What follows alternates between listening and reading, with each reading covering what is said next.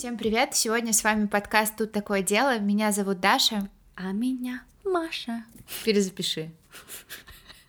Ее зовут Маша. А меня Маша. У нее нет права на слово в этом выпуске. Слушайте, всё. какая я грустная. Это потому что Даша не дает мне свободно творить. Она ограничивает меня в правах. Помогите. И мы напоминаем вам, что наш подкаст выпускается исключительно в развлекательных целях и предназначен только для лиц старше 18 лет. Мы также не рекомендуем слушать наш подкаст людям с повышенной чувствительностью, так как мы с Машей, как всегда, обсуждаем все детали преступлений и ничего от вас не скрываем. А я тоже человек с повышенной чувствительностью. Уходи. Выйди из-за стола, уходи из До моей свидания. квартиры. Всё.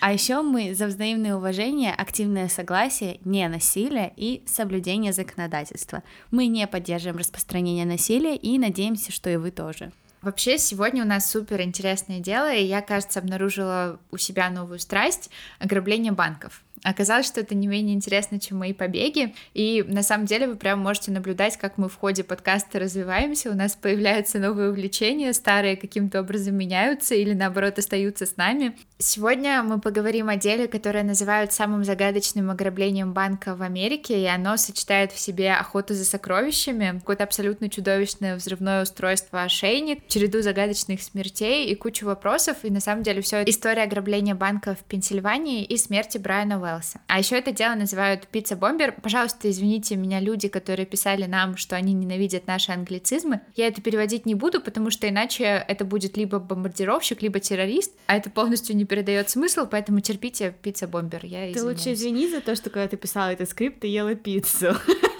Нет, я не буду за это извиняться. Ладно, я расскажу этот инсайт, который Маша только что наглым образом выдала. Я писала про это дело. Там в какой-то момент была деталь про то, что Брайан ехал на доставку двумя пиццами, большими пиццами пепперони. И я прочитала, и мне так захотелось пиццу, что я заказала себе пиццу, ту самую пиццу пепперони, писала про это дело и ела пиццу. Мне не стыдно вообще ни капельки. А про самого Брайана Уэллса еще говорят грабитель с бомбой на шее. Здесь очень много сюжетных линий, и я решила рассказывать историю в порядке хронологии, потому что, правда, очень легко запутаться. Кто же такой вообще Брайан Уэллс? В момент наших событий Брайану 46 лет, он живет один, у него три кошки, и вообще он очень сильно любит домашних животных, ну и своих кошек особенно. Он был довольно замкнутый, по словам знакомых, на самом деле очень вежливый и спокойный. Они говорили так, ну, на самом деле, они говорили про него не очень вежливо, такой сутулый одиночка с огромными очками в стиле Элтона Джона. Мам, если ты слушаешь, это мое будущее. Это портрет меня через 20 лет. 46 лет живет один, три кошки, угрюмая одиночка, большие очки. Но в целом вежливо. Ты дальше слушай. По воскресеньям он приглашал свою маму на обед. Они готовили стейк и смотрели какой-то фильм. Да, точно мы с мамой. Брайан работал в пиццерии. Как вы уже могли догадаться, Брайан, да, это и есть тот самый пицца-бомбер. И в свободное время он любил слушать музыку, а еще в свободное время он любил игру, которая называется «Охота за сокровищами». Я долгое время не могла понять, что это такое, потому что, ну, на английском оно какое-то очень странное, и очень странный перевод у него. Но, насколько я поняла, это такой тип хобби, когда вот есть какая-то местная газета, допустим, и там ежемесячно какое-то задание в рамках вот этой вот охоты за сокровищами, типа, пойдите в такой-то парк, там 30 градусов к северу, откопайте под деревом такой-то сундук, там вы найдете то-то, то-то. И это так каждый месяц, ну, и многим людям такое нравится, и они так увлекательно к этому ко всему Но много же людей ищет одно и Относятся. то же сокровище. А вот фишка в том, чтобы ну, быть первым, кто это сделает. То есть это прям такой соревновательный эффект. Моя... Ну, короче, соревновательный дух. Не знаю, как Мы очень стараемся, ребят, мы правда стараемся, чтобы вам не было некомфортно с нашими я бы не особенностями смогла. речи. Я бы не смогла с этим жить. У меня бы такой уровень вот этого вот желания Адреналина. побить Понятно. всех и быть первой. Я бы потом, я бы не смогла быть первой, как обычно. Я бы потом депрессовала. Короче, Брайану это нравилось, Маше бы не понравилось. Брайан- С Брайан- этой информацией мы двигаемся дальше. Брайан мне уже нравится. Мне кажется, он хороший. Я пока не буду это комментировать. 23 августа 2003 года Брайан Уэллс зашел в отделение банка PNS. На нем была футболка с надписью Guess. Угадай. Будем переводить прям вообще В смысле, всё. это же бренд. Нет, я сейчас расскажу, подожди. Было видно, что надпись самодельная, э, то есть просто по белой футболке ручкой написали «Гес». Эта футболка очень странно топорщилась у него на шее и на груди. Плюс он хромал и опирался на трость. Брайан подошел к очереди в кассу, взял леденец из вазы, ну знаешь, такая гостевая ваза, начал его есть. Когда подошла его очередь, он подошел к кассиру и сказал, у меня на шее бомба, прочтите это. И протянул ей листок бумаги, там был очень короткий текст, где было написано, что кассир должна вручить ему 250 тысяч долларов и не поднимать тревогу в течение 10 минут, иначе бомба взорвется. Кассир, мягко говоря, удивилась. Даже не факту ограбления, ну, то есть это само по себе такое очень тревожащее событие, да, а сумме, потому что это было отделение банка, которое находилось на окраине. Такая сумма там не то, что никогда не бывало, она была только в сейфе хранилища, которое, ну, под землей. Туда очень далеко спускаться, надо получать одобрение, ну, то есть это займет очень много времени. В самом отделении такой суммы даже близко не было. Кассир постаралась это объяснить Брайану, Брайан воспринял это все максимально спокойно, попросил, ну, дайте мне столько денег, сколько есть в кассе. В кассе на тот момент было 8716 долларов, что неплохо, но не 250 тысяч. Деньги они сложили в мешок, такой холщовый мешок, где обычно деньги перевозят инкассаторы. Брайан взял мешок, кассир, видимо, находясь в состоянии шока, не предпринимала никаких действий, тупила в течение 10 минут, но одна из клиенток банка сразу же вызвала полицию. Брайан тем временем вышел из банка, сел в машину, проехал немного и остановился прямо на дороге у местного Макдональдса. То есть, ну, он прям буквально на дороге остановился. Он перекрыл въезд следующим автомобилем. После этого он вышел из машины, побежал к указателю, вот этому вот Макдональдс, что-то там у основания указателя начал копать, достал из-под камня лист бумаги и вернулся к машине. Думаешь, зачем он взял леденец? Это вот на самом деле тот вопрос, который у меня до сих пор в голове возникает, потому что я вот тебе расскажу историю, а потом объясню свое видение, потому что пока, да, так фрагментарно будем рассказывать. Пока Брайан читал записку, сидя в машине, приехали патрульные по вызову вот этой вот клиентки банка. Патрульные вывели его из машины и надели наручники. Все, больше ничего не делали, пока не приехали полицейские. Полицейские попытались начать переговоры с Брайаном, и Брайан, ну, очень положительно отреагировал. Он рассказал, кто он, где он живет, попросил позвонить в пиццерию и сказать, что он задерживается. А еще, ну, то есть, типа, у тебя бомба на шее висит, и ты такой, позвоните моему боссу, скажите, что я задерживаюсь. А еще он попросил позвонить его сестре. И еще Брайан сказал, что у него на шее бомба. И только тогда полицейские вызвали саперов, ну, эту группу быстрого реагирования, чтобы они обезвредили бомбу. Брайан начал заметно нервничать. На самом деле этот момент, он есть прям на видео. И я смотрела, мне кажется, я тебе в этот момент писала, там есть момент, когда эта бомба прям взрывается на нем. И это очень страшно, очень страшно. Брайан попытался объяснить, как на нем оказалась бомба, и просил помощи. Он постоянно говорил, она сейчас взорвется, она реально сейчас взорвется, ребят. Э, он объяснил, что днем в пиццерию позвонили, сделали заказ на доставку двух больших пицц пепперони. Да, это как раз тот момент, когда мне захотелось заказать пиццу пепперони. Брайан поехал по адресу доставки, и там оказалась только телевизионная вышка, и не было больше никаких зданий. Он вышел из машины, чтобы осмотреться, может быть, там где-то там вдалеке есть здание. И в этот момент к нему подошли какие-то люди, он говорил, что вроде бы чернокожие, вроде бы их было семь, потом он говорил, что их было три, которые надели, ну, насильно на его шею бомбу и потребовали хотели, чтобы он ограбил банк, иначе бомба взорвется. Чтобы узнать код деактивации бомбы, ему нужно было действовать по плану, а план этот был изложен в записке, которую ему дали грабители. В конце этой записки сообщалось, что вторую часть он должен был найти как раз под указателем Макдональдс.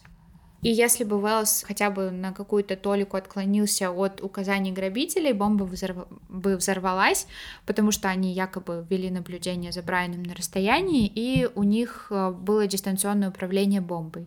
И в этот момент, когда Брайан вот это все объяснял, взрыв сразу Брайан замолчал, у него было очень сильное ранение в грудь, сразу было понятно, что он умер на месте. А, то есть ему не оторвало голову? Ему не оторвало голову. Но у него, получается, бомба висела на шее, но я потом расскажу, как была устроена бомба, основной удар все равно приходился вот сюда. Mm. То есть, если бы она, бомба была вот здесь, то, скорее всего, голову бы оторвал, потому что очень сильный был удар. То есть это был ошейник на шее, грубо говоря, который держал механизм ошейник. на груди. Да, да, да, да как бы вопрос, что здесь вообще случилось. есть вот это вот видео, про которое я говорила, оно реально страшное, странное, непонятно что, что вообще произошло. Ну, это очень страшное устройство. Брайан выглядит просто как какая-то кукла, манекен с этой вот какой-то странной футболкой, с этой тростью, которая оказалась на самом деле вообще не тростью. Грубо говоря, это любой из нас может вот так вот это прийти на него, наденут и скажет, иди, и это какая-то игра человеческой жизни. Да.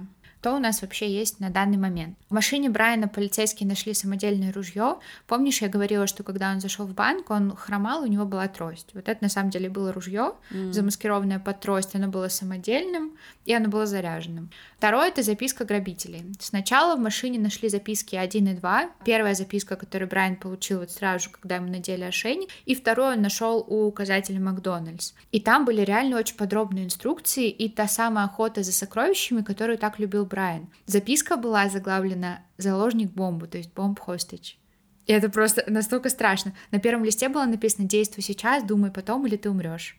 А ты знаешь, что самое грустное? Вот эта вся игра, она не могла закончиться спасением Брайана. То есть изначально было понятно, что он умрет. Ну, потому что он наверняка знал, кто это сделал, нет? Я сейчас расскажу. И во второй записке, которую Брайан вытащил, но он не успел последовать по маршруту, содержалась информация, куда ехать для третьей записки. Полицейские практически сразу же поехали по маршруту, который был описан в этой вот второй записке, и нашли реально третью записку. Там был прям вот такой... А, все эти инструкции, они были супер подробные, реально прям вот-вот Настолько там был даже нарисован указатель Макдональдса, нарисовано где лист, как двигаться, куда двигаться, там прям супер подробные инструкции, они такие реально страшные. Типа, если ты не сделаешь так-то, то умрешь ты, умрут люди рядом с тобой. Она прям реально настолько какая-то скрупулезная, и от этого прям жутко, там так много деталей страшных.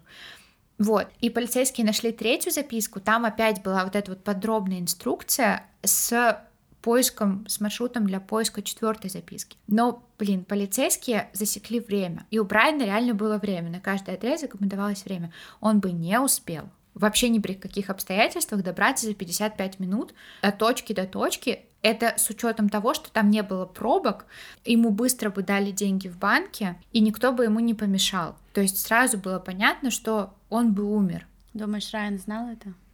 Я думаю, что в какой-то момент да. Вообще его роль в этой истории, она сложная, потому что нет точки в этом вопросе. Ты не можешь точно сказать, был он жертвой или он был соучастником. Прикинь, ты соучастник в собственном убийстве. На точке, где должна была быть записка номер 4, ее не оказалось. Ее То забрали. есть ее забрали. Раньше успели забрать, видимо, третью они еще опередили, а вот четвертую уже забрали. Естественно, записки изучили супер подробным образом, потому что, ну, это как бы улики, там, почерк и все дела.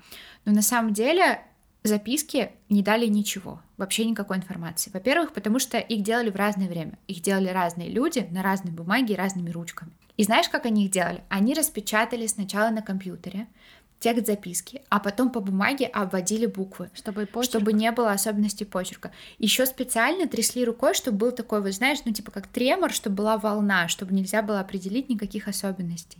Думаешь, специально прям? Конечно, специально. Там все было, каждая деталь была просто специально вот подобрана, специально все продумано было до мелочей.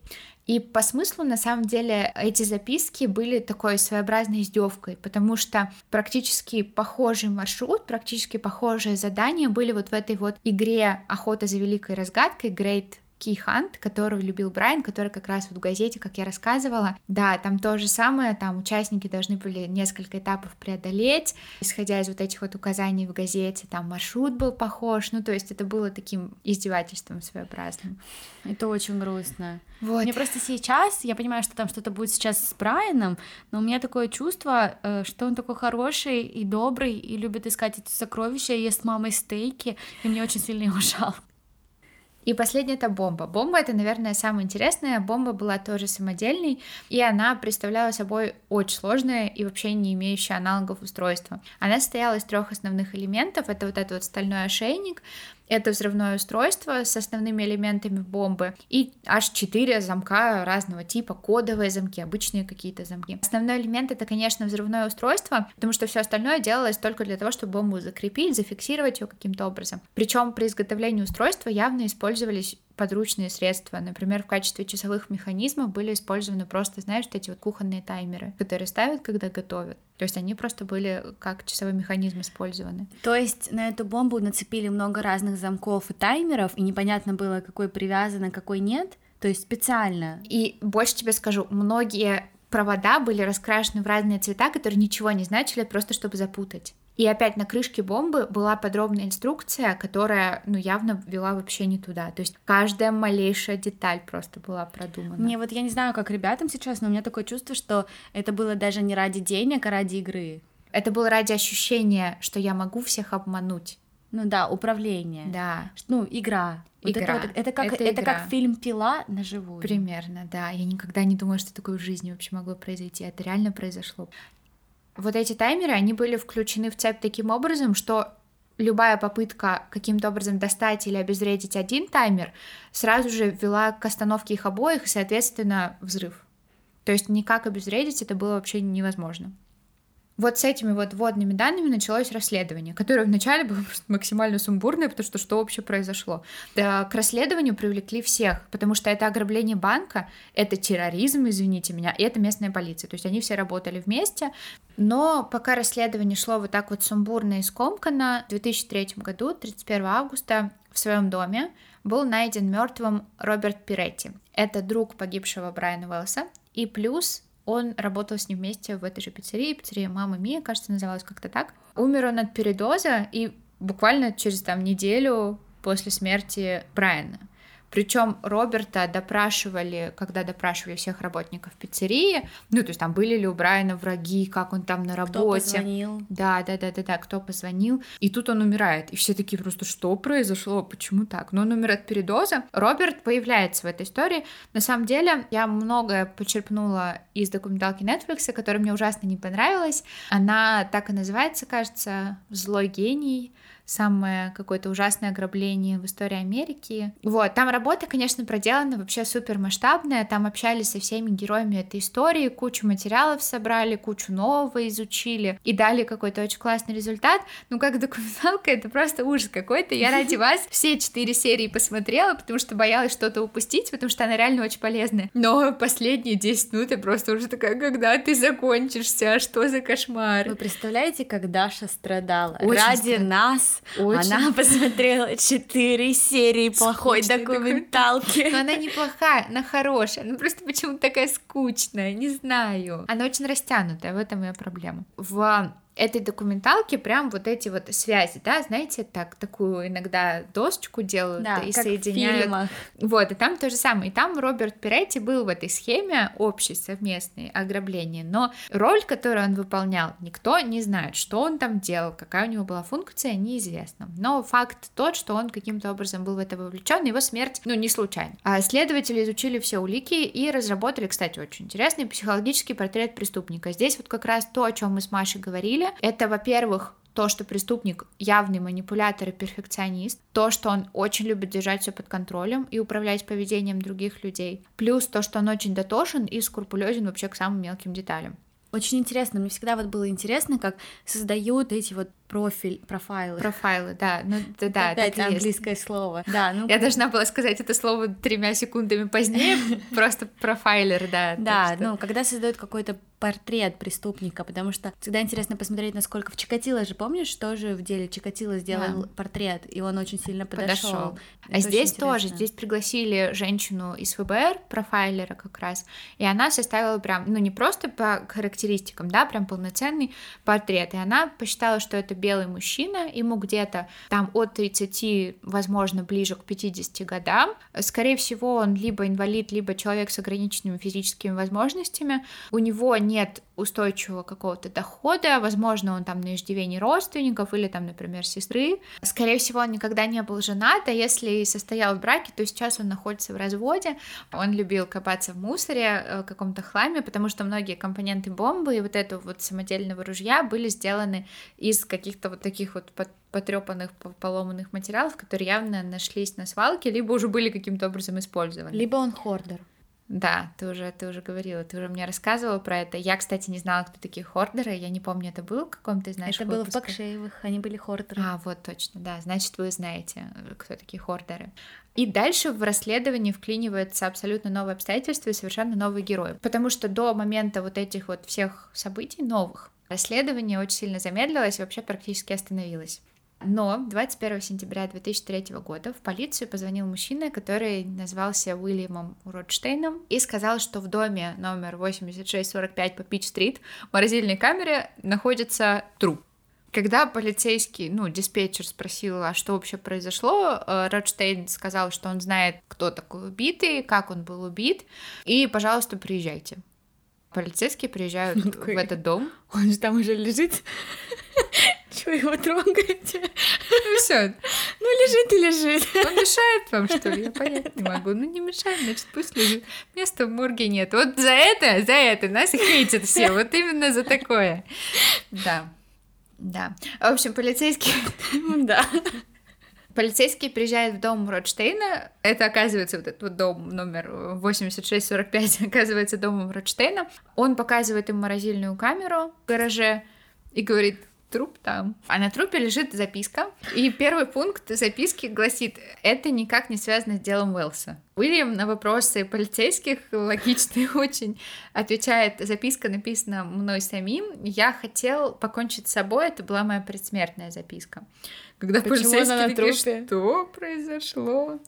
Ну, потому что он, видимо, знал, что рано или поздно труп найдут, и чтобы все поняли. Еще в предсмертной записке было написано очень сухо и безэмоционально, не так, как обычно люди, знаешь, пишут предсмертные записки. Не то, чтобы я знала, но предполагаю, что, возможно, люди в них более эмоционально выражают все наболевшее. И на самом деле там было во-первых, то, что это дело никак не связано с делом Уэллса. В морозильной камере труп Джеймса Родена, и Ротштейн его не убивал и не является участником убийства, хоть и жалеет о случившемся. Вот такие вот факты, очень коротенькая записочка. Что же вообще случилось? Пятью неделями ранее Ротштейну позвонила его давняя подруга, с которой, видимо, его связывали какие-то интимные романтические отношения давно, и попросила его о помощи, как она сказала, в одном деликатном деле. Этим деликатным делом являлось то, что эта женщина застрелила своего сожителя и попросила помочь спрятать тело. Прикольно, поэтому нужно хранить контакты бывших. Да, алло, алло, привет. Тут такое дело. Тут такое дело. И эту женщину звали Марджери Дил Армстронг. Красная... Я предполагаю, это еще одна героиня сегодняшней истории. Да, это она. Маша по моему лицу видит все мое отношение к этой женщине. Ну, в общем, Ротштейн немедленно помчал на помощь своей даме сердца. Он сел в машину и сразу же поехал в город, который называется Эри. На самом деле все вот эти события в городе Эри и происходили. И в доме Марджери он находит саму Марджери, находит труп э, с явными следами двух выстрелов в спину. В качестве оружия Марджери использовала охотничье ружье, и там по всей комнате были какие-то кровавые брызги, ну, короче, мясоруб. А Ротштейн помог своей даме сердца избавиться от трупа, он его забрал к себе домой, он забрал также и ружье, которое он уничтожил, а вот труп он решил сохранить эм, какое-то время просто в доме, а когда труп начал течь, забросил его в холодильник. Мгм. У меня сейчас, как у любого, наверное, слушателя, а, сразу такая цепочка в голове. Раз уж он помог ей спрятать труп, и потом написал, что это никак не связано с делом Брайана, То ну, как это связано с делом Брайана? ну да, то, возможно, она и он связаны с делом Брайана. Да, очень логичное предположение. Кто такая Марджери Дил Армстронг? Марджери — это персонаж, на самом деле, тот еще. Я смотрела видео с ней из суда, и просто вот в этой вот документалке Evil Genius режиссер попытался с Марджери выстроить какой-то контакт, какое-то общение, они общались по видеосвязи, у него сохранились вот эти вот э, скриншоты, ну, видео, как они общаются. И она, ты знаешь, вот есть в психологии такое понятие доминирования, да, когда человек пытается всеми возможными способами показать, что он тобой управляет, что он здесь доминант. Это когда он сидит вот так вот руки расставив, чтобы как можно больше места занять. Вот она такая, ты на нее смотришь, она как змеюка, она тебя гипнотизирует, она тебе прям внушает. Она сразу тебя узнает, она сразу знает. Она тебя к себе сразу же располагает. То есть ты реально на нее смотришь, и вроде бы она выглядит жутко, какая-то страшная старуха. Она в тюрьме сбривала себе брови. Прям стояла и сбривала себе брови. Специально. Она хотела, чтобы подумали, что она чокнутая. У нее такие темные, глубокие глаза. Но при этом ты она такая ей. морщинистая вся. И она на самом деле, она очень умная. У нее там куча образований. Она сама говорила, что у меня эквивалентно пяти университетским образованием на данный момент. Пяти. То есть у нее там Но- педагогика, биология, социология, вообще дофига всего. И на самом деле у Маджери, несмотря на то, что у нее такая очень перспективная была карьера, ей диагностировали биполярку, ну, биполярное расстройство. Ну, и понятно. это ей помешало, да, то есть у нее постоянно были такие волны, скачки настроения. Она очень эмоциональна, она прям мега эмоциональна. У меня вообще такое впечатление создалось, что она не может к чему-то относиться равнодушно. У нее всегда либо черное, либо белое. На самом деле Марджери была из очень обеспеченной семьи. У нее рано умерла мама, а ее отец, у него там было очень много имущества, и он там ей много денег давал. Плюс Марджери та еще сутяжница. Она очень многие суды, особенно, знаешь, по таким публичным вопросам выигрывала, и на этом зарабатывала очень много денег. Она не глупая, она реально очень умная женщина. Ну, короче, она, она судила с кем можно. Она поворачивала судебную систему в свою пользу. пользу. Да, она всю жизнь в свою пользу поворачивала. Молодец. А еще она сидела. Она, ну, немножко, она убила своего предыдущего бойфренда. Казалось бы, она сидела, ну, немножко. Она убила своего предыдущего бойфренда. Совсем чуть-чуть. Ну да. Ну, потому что у нее биполярка, поэтому немножко. Вот такой вот персонаж Маджери Дил Армстронг. Казалось бы, после такого надо арестовать их обоих, да? И его, и ее. Ну, конечно. Но Ротштейна не задерживали. Он пошел на сделку со следствием и согласился рассказать все об убийстве Родена. Его, ну, у него там было судебное заседание, он полностью был оправдан. Маджери признали виновной, но попозже, сейчас сначала... А у, них, у них были другие доказательства или только его показания? Его показания. Они не думают, что он мог соврать? Она призналась в итоге. А. Но сначала про него. Он болел лимфомой, ну то есть рак. Угу. И он умер в июле 2004 года. А вот эти вот все события, да, это там 2003. Ну то есть он прям очень быстро умер. К нему несколько раз приходили полицейские и говорили, может быть, ты хочешь нам что-то рассказать, может быть, ты хочешь перед тем, как умрешь, там что-то нам рассказать, что-то, может быть, ты знаешь. Он такой, нет, я ничего не знаю. Тебе осталось совсем чуть-чуть, ты, может быть, что-то хочешь нам сказать? Ну нет. Он умирает и оставляет после себя кучу вопросов. Маджери в 2004 году с подсказки ее адвоката признает свою вину в убийстве вот этого своего любовника Родена. Свое признание объясняет тем, что на тот момент, на момент совершения преступления, у нее как раз обострилось ее психическое заболевание. И в конечном итоге ее действительно признали виновной в убийстве ну, третьей степени и приговорили к заключению на срок от 7 до 20 лет. Подчеркну, еще раз, дело об убийстве Родена, вот это вот, и дело об ограблении банка и убийстве Брайана Уэллса не связывали официально. Угу. То есть они даже не могли связать их официально, потому что у них не было доказательств. Только Все молчали. Только записка, которая, ну, вообще ни о чем не говорит. Но в этой истории, помимо Маджери и Билла, есть еще два человека, которые сыграли важную роль. Это Кеннет Барнс и Флойд Стоктон. И переломным моментом в этой истории стало именно признание Флойда Стоктона и немного Кеннета Барнса, который на самом деле был, как это называется, когда вот ты на рыбалку ходишь, и у тебя там есть друг. На самом деле есть просто понять fishing buddy. Uh-huh. Но у нас, я не знаю, друг по рыбалке, рыболовный друг, друг, с которым ты ходишь на рыбалку, как-то так. Он был вот таким вот другом для Маджери, и они очень долго общались. И Кеннет и Флойд злоупотребляли наркотиками. Барнс многого о преступлении не знал, в отличие от Стоктона, который э, своим признанием просто все карты на самом деле раскрыл. И э, это признание позволило привлечь к ответственности Маджери. Там на самом деле связи очень очень интересные, потому что обнаружили, что Кеннет Барнс и Брайан Уэллс были знакомы через одну проститутку, mm. которую звали Джессика Хупсик. И эта Джессика долгое время не выходила на связь вообще ни с кем. Она очень боялась. И выяснилось, что Джессика и Брайан приезжали в дом Кеннета, Джессика покупала у него наркотики у Кеннета, потому что он был дилером. И Джессика и Брайан на втором этаже в доме Кеннета занимались сексом, ну, потому что, типа, Брайану было некомфортно у себя это делать. Кем? Джессика спала с Брайаном, а вот эти два а наркомана делали... Нет, один, один, один. А, один, один. из этих наркоманов, да. понятно. Вот, и они на самом деле все связаны здесь. Но, в общем, Стоктон тоже был активно в это все вовлечен, и он выполнял роль перевозчика. Как позже он объяснил, Маджери была мозгом всей операции, она это все придумала, Билл ей активно помогал, но это Маджери распределяла роли, Маджери все планировала, записки тоже они делали вместе с Биллом. А что касается Брайана, то его роль, как я и говорила, она до сих пор остается под большим вопросом, потому что вот эта вот Джессика, когда она в итоге вышла на связь, а вышла она на связь именно вот в этой документалке Evil Genius, Genius. Но ей до сих пор не верят на 100%, потому что она могла соврать. Но вот сейчас без какой-то эмоциональной окраски, что она сказала? То на самом деле это она посоветовала в эту историю привлечь Барнса, потому что им нужен был, как они выразились, суслик, чтобы ограбить банк. Мгм. И она сказала, что так можно использовать Брайана, а с учетом того, что Брайан был знаком с Кеннетом Барнсом, это было очень легко устроить. Они просто позвали Брайана э, к этой телебашне, и когда он приехал, они ему, видимо, насильно вот этот вот ошейник надели, и Брайан, скорее всего, не знал, что ошейник реально сдетонирует, но эта бомба реально взорвется. И осознал он это, видимо, в момент, когда он сидел вот там вот с полицейскими в наручниках и начал понимать, что бомба, ну, начинает пищать и что-то начинает происходить. И, видимо, тогда, когда он занервничал, он понял, что он реально умрет. То есть поэтому он взял тогда леденец, потому что потому он что он нервничал. думал, что... он- Подожди, но ведь когда он остановил машину посреди дороги и побежал что-то раскапывать, тогда-то он уже нервничал. Ну, я думаю, что он навряд ли нервничал. Он остановил, потому что, ну, он больше не нашел, где остановить машину, а побежал, потому что за ним был поток автомобилистов. Возможно, это Мгм. просто объясняется. Мне кажется, что он не осознавал, что происходит до момента, вот когда он сидел там уже на земле и понимал, что, ну, сейчас как бы что-то произойдет. Но э, насколько это делает его сообщником? Его же все равно привлекли только когда уже повесили на него бомбу.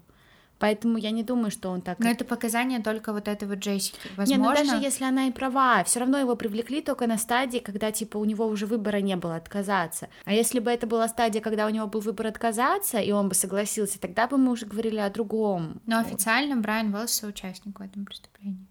Официально. Официально.